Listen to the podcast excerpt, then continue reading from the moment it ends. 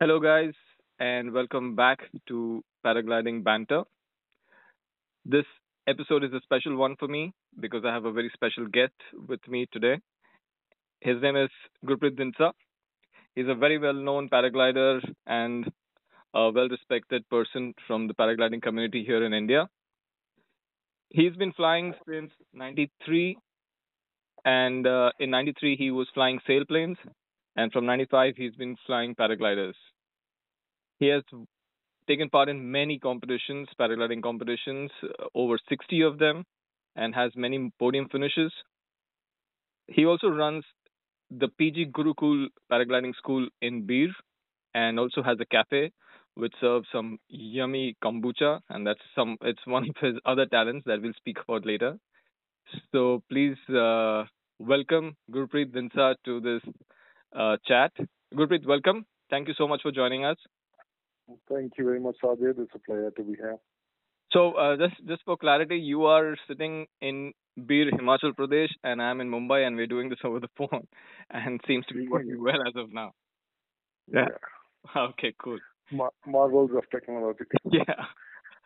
Okay. Uh, Gurpreet, uh, I it's very difficult for me to call you Gurpreet. I usually call you GD.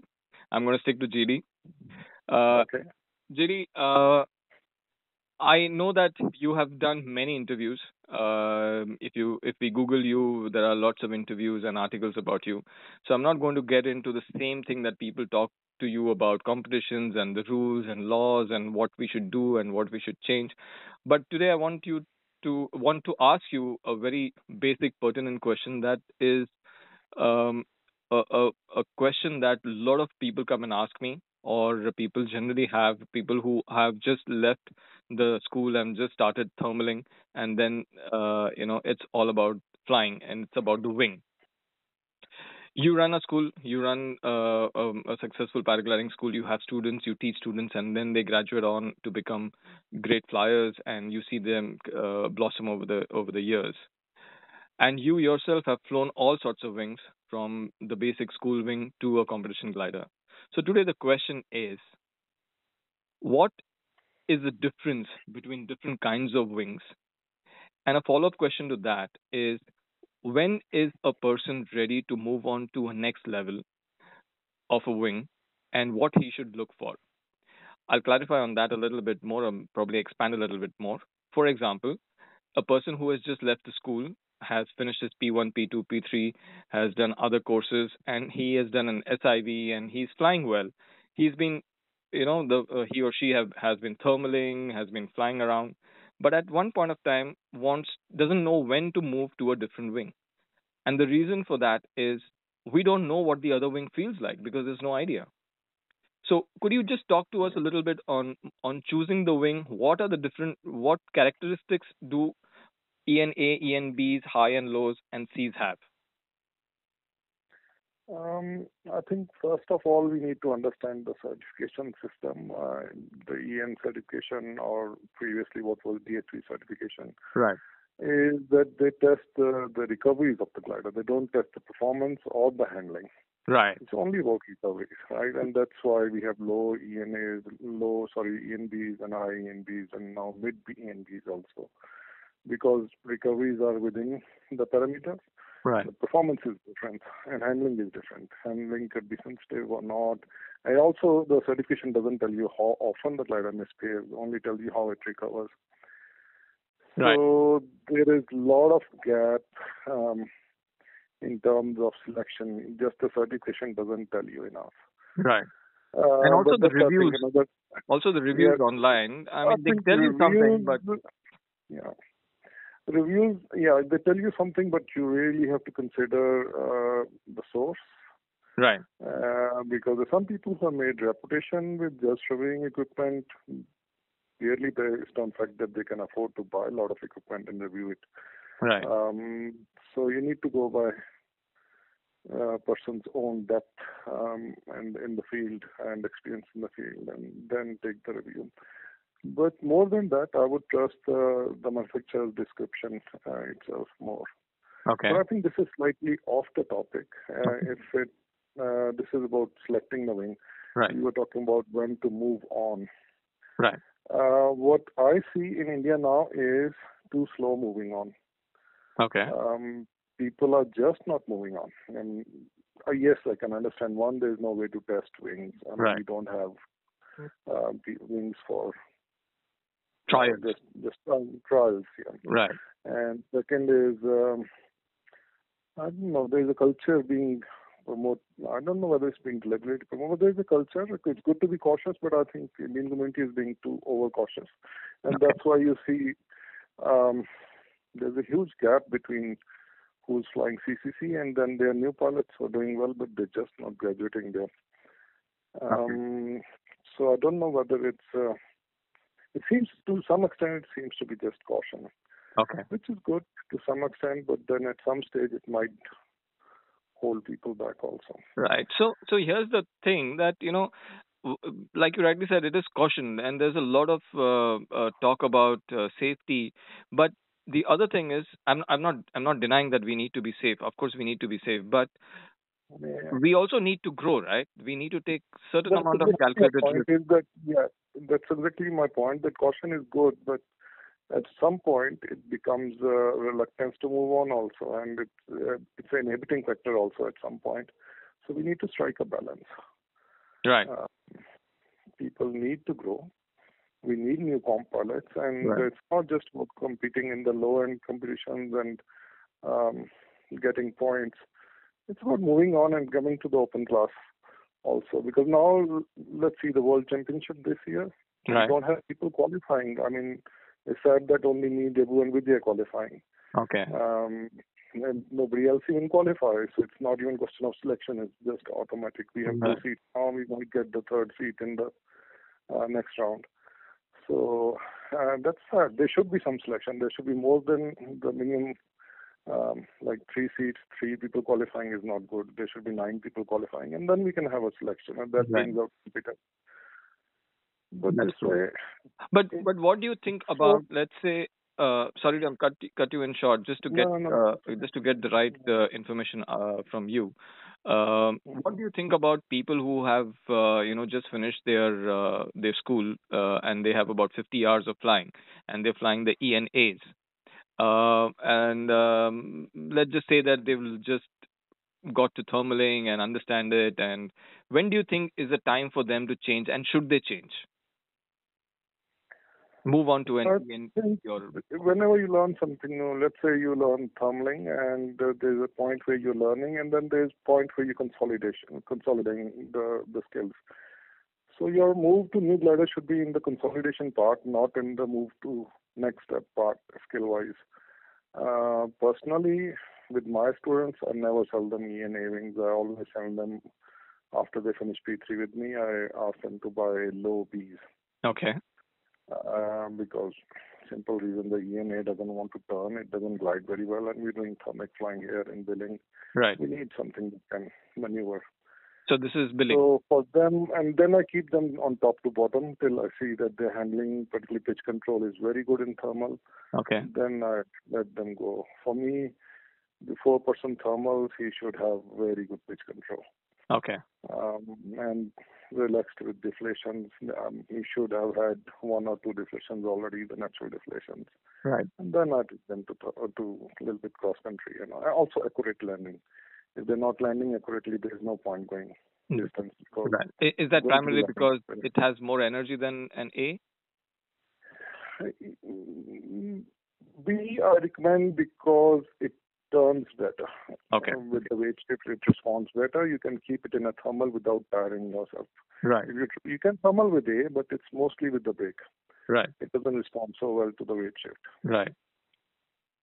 So, So, w- w- uh, when you said consolidation, what do you exactly mean by consolidation for a for a pilot? okay, it's like this that I generally have with my students. I have phases when when I'm teaching them. Right. Uh, then they're doing on their own, but I see that they're making mistakes. That's second part.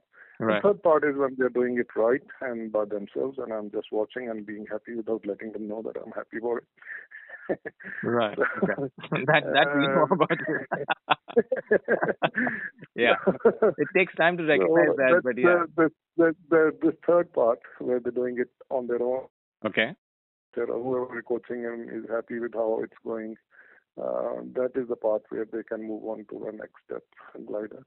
Uh, what I mean to say is that you should not like you should not have just started thermaling with the NA, right? And you move on to B. If you move on to B, go back to doing top to bottoms for a few days. Okay. Uh, that's a good good suggestion. Not the because you want to know the glider. Comfortable. Yeah. Right. Yeah, know the glider. Right. Do some pitch control exercises, do some roll exercises. Right. Um, try small asymmetric, that kind of thing.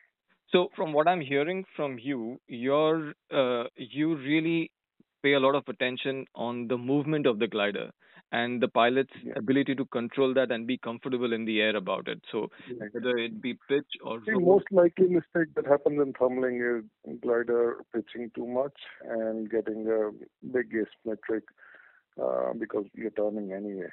So right. it's going to be asymmetric. It's not going to be symmetric. Right. Um, so uh, pitch control is very important that stage. But at any stage, now we can same extrapolate it to going from B to C. Right. And that would be different level altogether. And then from C to D. Right. And D to competition class. So what I mean, whatever stage you are at, right. then you take a step back and change the glider, take a step back, um, be comfortable, and then again move on forward. Right. So when I changed from an A to a B, uh, I the first so a few years ago, um, the first thing that I noticed was uh, that the glider would dive in a turn. Like an A would turn flat, but a, a. B would dive and then get out of it with that energy. And I really enjoyed that. So I can imagine what you're saying in a thermal for somebody who is flying an A, goes on to a B and goes into a thermal. I can imagine the suddenness of the dive for the actually for the... From A to B is quite straightforward in the sense that A, because of bigger cells and more drag, it right. doesn't pitch forward much. Right. So you don't learn pitch control much on A. Right. And that comes into play only with the B. So that's something you have to learn. Correct. So that's something new that you're exposed to on a B, and you need to do do few top to bottom flights just to understand that. Yeah, true. That's that's a good uh, thing. I also want to add over here, uh, GD. Uh, I've said this many times, but for for a viewer, for our listeners, um, I once uh, attended your uh, theory class. Uh, we happened to come there for our certification, and we attended your theory class somewhere in Bilaspur. And I have to tell you that it was the best explanation that I have ever got, a clear understanding. So, guys, anybody who wants any theory classes uh, and and clarity, uh, you can get in touch with GD, and I'm sure he'll be happy to, you know, support you on that, and and you can get few his classes online or buy them online, maybe one on one. Okay, so uh, GD, my uh, follow up question on this is, what difference do you see in uh, thermal handling of a of a pilot who is probably a competition pilot versus somebody who's in a high end B glider? What nuances are there? So would it be like when a when a pilot moves from an A to a B where A does not dive so much or does not pitch so much, and suddenly you have a, a, a glider B which is more agile and helpful in a thermal? Would that same thing apply to a high end B? Uh, sorry, uh, yeah, high end B to a C? Um, I think from B to C, it's more performance gain, uh, not that big a difference in handling. Right. Um, there are consequences. Um, there are like uh, there are uh, um, what you give away uh, is a little bit more stability. Right. Uh, like uh, more likely to cravat on C than B. Uh, okay. if, if you get things wrong, if you're heavy-handed or something, and B won't do that. Um, particularly low Bs won't do that. Right. Um, because the higher aspect ratio and stuff like that. But there is handling wise is not. In fact, when you go from B, this is the difference. When you go to A to B, you feel nervous because B feels a little out of control. Right. When you go from B to C or from C to D, the glider right. actually feels better. Okay. Really? Particularly when you go from C to D, yeah, glider feels better. Or even go from D to CCC, glider feels better. It feels more responsive. But they are unforgiving in the terms that uh, your reaction has to be right. Right. Earlier it was forgiving, that even if you don't react, it still has some inherent stability. When you go from D to C, like I said, not much different, but going from C to D Right. or to CCC, um, your reaction has to be right at right time. Right. There is no room for panic, sudden, abrupt controls or over controlling, particularly over controlling. Right. Uh, particularly CCC wings, they don't like to be checked too much. If you are Mhm. heavy-handed on brakes, then forget it. Don't go to CCC. Right. Then your touch needs to be very light, uh, but at, at the right time and Right. right. So small, like you hardly see competition pilots moving either in the harness or with the brakes because all it's taking is a squeeze on the brake. It's not taking like a whole movement of your arm. Right. It's more sensitive. More sensitive. But the input, if it's wrong input, it will be equally unforgiving also. Right. Right. So it, it reacts, but then your input has to be right. It's it's not taking into account the designer is not into taking taking into account wrong input by the pilot at that stage. Yeah, because that's by now you have to have your active piloting skills and Yeah. And particularly, you should not have any panicky reactions. reaction. Uh, yeah. that So- those are not forgiven at all. In fact, So- most of incidents in sea are also due to panicky movement. Right. So so lots of SIV, lots of time in the air, lots of dynamic movements, uh, Yeah. flying in various places, getting used to Um, the pitch and I mean, all these are good, but um, also what helps is clarity of thought, and Right. that comes from having the right concepts. I've seen currently I see some people who have done a lot of uh, even SIVs, um, but not getting there. Why? Because at some fundamental level, some concepts are not right. Um, and that kind of builds itself, it multiplies as you your habits kind of form up. So that clarity of basic thoughts is also very important because that that eventually forms your reactions. What the models you have in your brain Right. about the glider behavior is going to define how you're going to act in an emergency. Right. But So- uh, uh, I would imagine, uh, uh, GD, uh, like at least that's what I do, is um, the the reaction or the general uh, handling of the glider in in thermals uh, is automatic, right? Yeah. And and then you're looking around to see what do you do now, who's flying next, who's getting a better climb, or uh, is there any bird around? We're not really uh, really paying so much attention to But even even our subconscious is um, it's um, driven by the models we have in our brain. You know, Ah, that's a very good how we point. That's simulate, a how very we good point. think about b- before the shit happens, how we simulate कि अच्छा ये मेरे साथ होता मैं क्या करता and that is driven by the model you have in your brain. Right. And that right. kind of builds into your subconscious. And if your model was wrong at some point, you will be driving wrong. And you think you have resolved it, but actually you haven't because the basic starting assumption was wrong. That's the thing with physics they teach you is that if basic assumption was wrong at the beginning, then the whole thing is going to turn out something else. That's a very, very important point. That's uh, that's that gives a lot of clarity. So if you if you don't pay attention to your basics, you will build on something which is going to Sometimes, sometimes uh, people tell me, "Oh, I'll do basic somewhere else, and then I'll come to you," and I generally find that uncomfortable right. because I feel then you continue there. It's like I don't want. It's not about business, but then you continue there because same kind of thought pattern. Something for me, then to repair or to change something gets difficult because I don't even know what's built into this guy's mind now. Right. What model he carries there. Right. I, difficult. I, yeah, this this makes a lot of sense now. So, um, the the the exams that you give and the reading that you do, that's very important to really understand and Yes. and and put that in practice and really see if that really works. For for example, like uh, like the weather. Uh, I've been doing the Mhm. weather uh, for for some time now, and because I'm I getting pretty better. good with it now. Sorry. I feel getting pretty good with it now. Yeah, I'm, I'm enjoying it because I got very very upset with the with the fact that uh, every time I would go to the to the um, uh, takeoff and everybody would give their own views on weather and they'll be super confident about it. And out of five views one view would work and they would say see I told you. And the, what was the basis of that? So I went down to the basics of to really understand what the hell is going on over here. And now uh, we predict pretty much very close to what's really going to happen, and not only at the takeoff but the vertical uh, uh, phase also. I really, really appreciate what you've just said, and it's extremely valuable. We need to get our basics right, and we have a subconscious. And when things go wrong, if if the subconscious is wrong, uh, things in our subconscious are wrong, then we are going to react in that way. That's that's brilliant. Thank you very much for that. Yeah. All right. So so from from the uh, we did from B to C, and you said that uh, its handling is almost the same. It's just that the performance increases.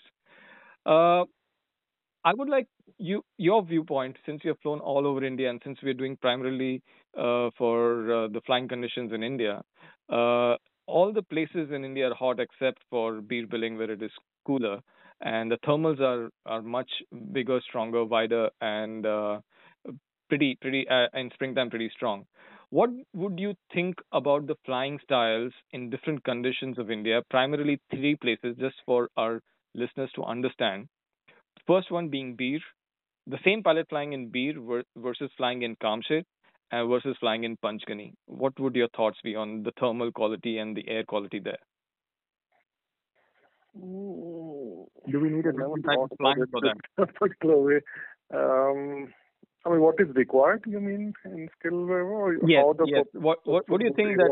high- I'll give you a little bit more explanation on this. What happens is we fly in Kamshet all the time. We have high winds, we have uh, broken thermals at times, we have slanty thermals.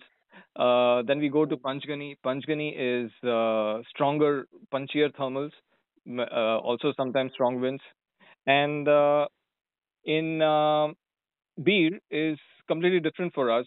Uh, uh, it's uh, almost nil wind at times and stronger, straighter thermals, and sometimes uh, uh, uh, uh, pretty strong ones too. So our flying changes subconsciously somewhere to these things to adapt. What's your view on that? And depending on the glider you're flying. First, let, let me first make a simple um, statement here is that good pilot would be one who flies at maximum number of sites Right. because each place has its own things to teach. Right. Billing teaches you something, Kamshet teaches you something, Panchgani teaches you something, and like even these three doesn't cover all. You might go to Macedonia, find different conditions. You might go to Bulgaria next door and find different conditions. Right. So maximum number of sites flown uh, is the best option. Um, generally, people ask me what's your favorite site, and my answer is generally the new site. Right. because you get to learn. Yeah, that's that's a, that's a that's, good answer. uh, because it's easy to figure out one site and become expert there only, but then to go somewhere and figure out a place Right. by looking at it and nailing it, that is the real challenge, or that's the thing that gives me pleasure. Is like, oh, I nailed it. Um, so um, each place like Billing will get you. I'm starting north to south, not no preference as such. Billing will get used to uh, what, let's say, thermal flying books tell you about where to find trigger point. Right. Thermal are more or less more vertical. They don't move. They are from the trigger point only. Right. Normally clouds form. It gives you good judgment of development of clouds because a lot of days with overdevelopment.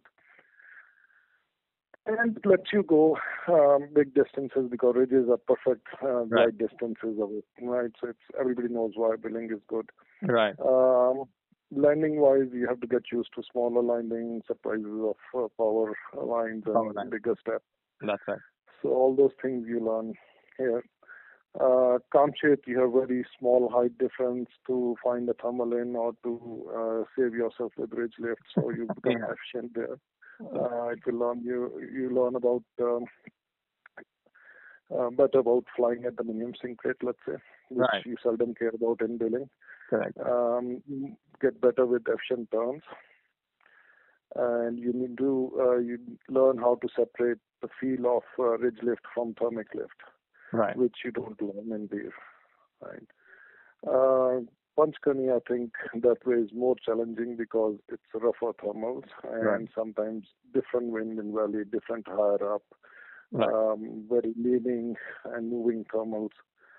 Um, sometimes convergence lines, which makes it too strong also. So all those things are different there, and also the temperature feel. It's when it's colder wind, you tend to be more sensitive to wind speed, and when it's warmer wind, you don't learn to judge it so well. Right. So you become so each place is teaching you something. So you fly more, and um, uh, you, you're absolutely Yeah, right because Best would be my recommendation to pilots would be to fly as many different places as Right. possible. just grab the And opportunity to fly new places. Yeah, get the opportunity to fly at new places. That's right. You're right because you know my the the the the breakthrough in my flying happened in Bali, uh, where everyone says it's a very easy site to fly. But I learned a lot in that those strong uh, wind conditions and it, although it's laminar, but still uh, I learned a lot. So yeah, you're right. So the more you fly, the more different conditions you fly, the more you learn, and and you. I mean, it, people might have like uh, we can compare two pilots with 100 hours, and if they just flown one site in 100 hours, that won't be as good as person who has flown five True. sites in 100 hours. true. That's true. And we should have flown five sites in 100 hours. That's my recommendation. Yes. That is that is perfect.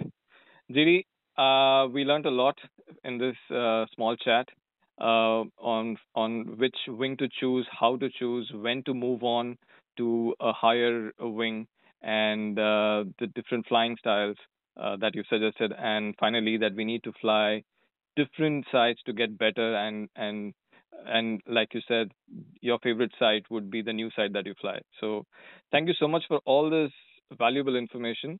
And I really appreciate you coming online and having a chat. This is not the only chat that's going to be. I'm going to bother you again and I'll get you on with other chat so that we can get into your mind more. And really, thank you very much. Uh, anything you would want to add? Um, no, thank you very much. It's a great initiative. Keep it up. I mean, Flying Stories was a good initiative, and now Right. this is another good initiative. Yeah, more knowledge sharing is better. Yes. Good. Perfect. Thank you very much, GD. I really appreciate it. Bye bye. All right, sir. Bye bye.